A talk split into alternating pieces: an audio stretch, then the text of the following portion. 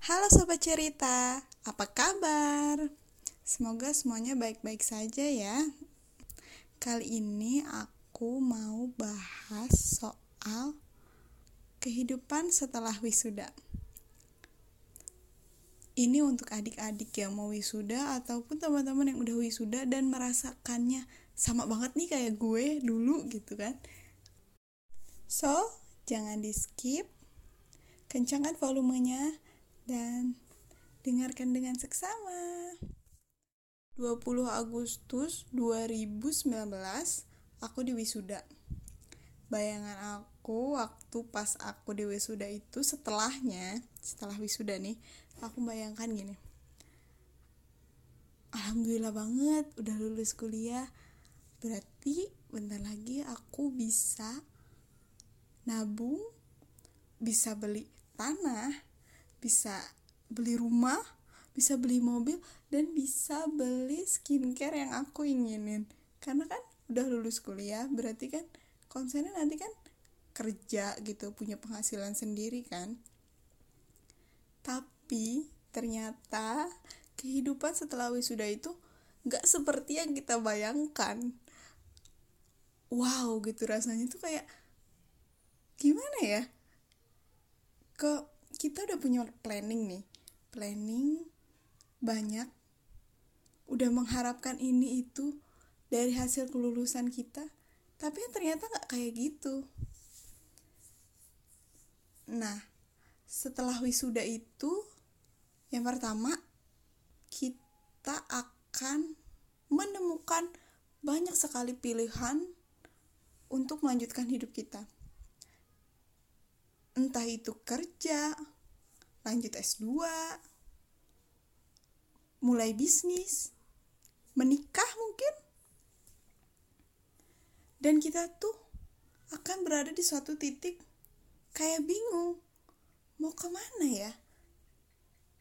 Dulu waktu aku kuliah sebelum wisuda, aku udah punya plan, aku akan kerja setahun dua tahun setahun sampai dua tahun lah. Kemudian nantinya aku akan buka kedai atau kafe kayak gitu.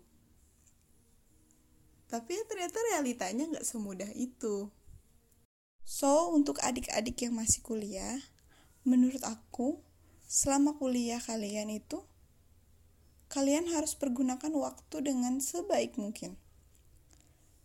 Kalian mengeksplor diri mencari relasi sebanyak-banyaknya. Ini sangat penting untuk kehidupan kalian nantinya setelah wisuda. Dan ini termasuk penyesalan terbesar aku. Karena aku merasa dulu tuh udah kuliah gratis kan, ada beasiswa gitu. Maksudnya gratis karena ada beasiswa. Jadi aku merasa nyaman aja gitu. Nyaman aku nggak coba explore diri untuk keahlian yang lain aku nggak coba kerja kerja ringan atau part time part time gitu. Dan sebenarnya itu tuh penting. Menurut aku itu sebenarnya penting. Karena itu nanti nantinya kalau emang kalian mau daftar ke kerja di kantor nantinya itu tuh akan menjadi nilai plus di CV kalian. Buat teman-teman yang udah wisuda kayak aku gitu terus merasa terlambat banget, jangan ngerasa terlambat. Gak ada kata terlambat untuk belajar. Aku pun masih banyak belajar untuk hal ini. Yang kedua yang aku rasakan setelah lulus wisuda, tingkat keinsecurean akan menaik. Karena apa? Melihat banyak banget teman-teman di luar sana yang kurasa udah lebih berhasil daripada aku.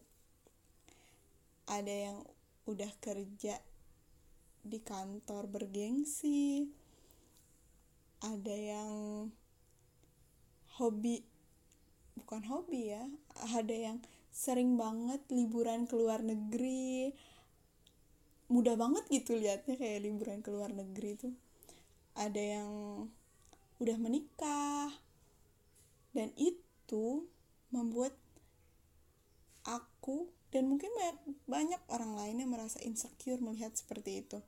Apalagi sekarang kita dengan mudah melihat teman-teman lain di stories kan.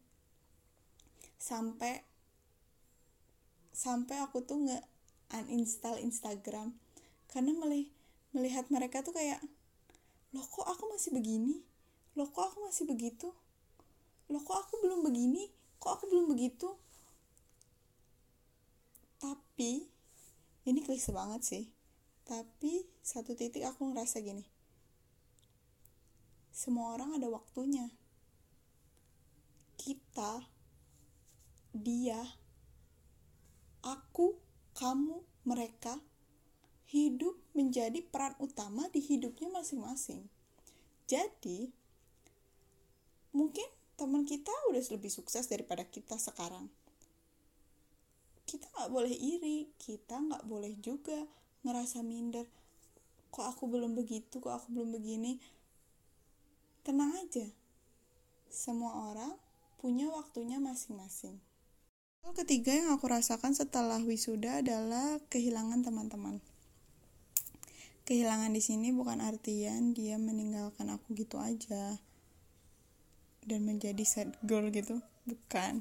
Kehilangan di sini artinya eh kita udah nggak bisa sama-sama lagi.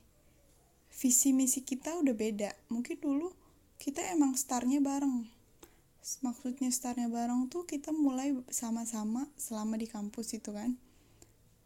Tapi nanti finishnya emang kita bakal beda-beda seperti yang aku rasakan yang kedua itu kita mulai merasa insecure kan sama teman. Nah di hal ketiga udah keinsecurean tinggi melihat teman kita akan merasakan juga teman itu semakin jauh. Tapi menurut aku kita harus tetap berhubungan dengan teman-teman. Gimana caranya? Kalau kita sekarang hanya menjadi penonton setia storynya coba deh sekali-kali. Komen storynya. Tanya apa kabar? Lagi di mana? Basa-basi tapi ya menurut aku itu penting. Siapa tahu nih ya kalau kita punya bisnis atau kalau kita butuh dia iya nanti dia tiba-tiba keingetan sama kita gitu beda halnya kalau kita memang benar-benar lost contact sama dia. Kalau sebenarnya misalkan dia tuh kita punya bisnis kuliner nih misalkan ya. Terus dia mau menikah dan butuh gubukan gitu kan? Gubukan-gubukan yang pas di pernikahan itu. Mungkin kalau kita sering kontakkan keep in touch gitu kan dia pasti ingat sama kita. Kayak eh boleh dong gue pakai makanan lu untuk di pernikahan coba bedanya kalau kita lost contact kita cuman menjadi penonton setia storynya mungkin dia nggak akan ingat sama kita. So, untuk adik-adik dan teman-teman yang udah merasakan rasanya kehidupan setelah wisuda, tetap semangat dan percaya bahwa kita semua punya waktunya masing-masing. Kita semua punya kesempatan yang sama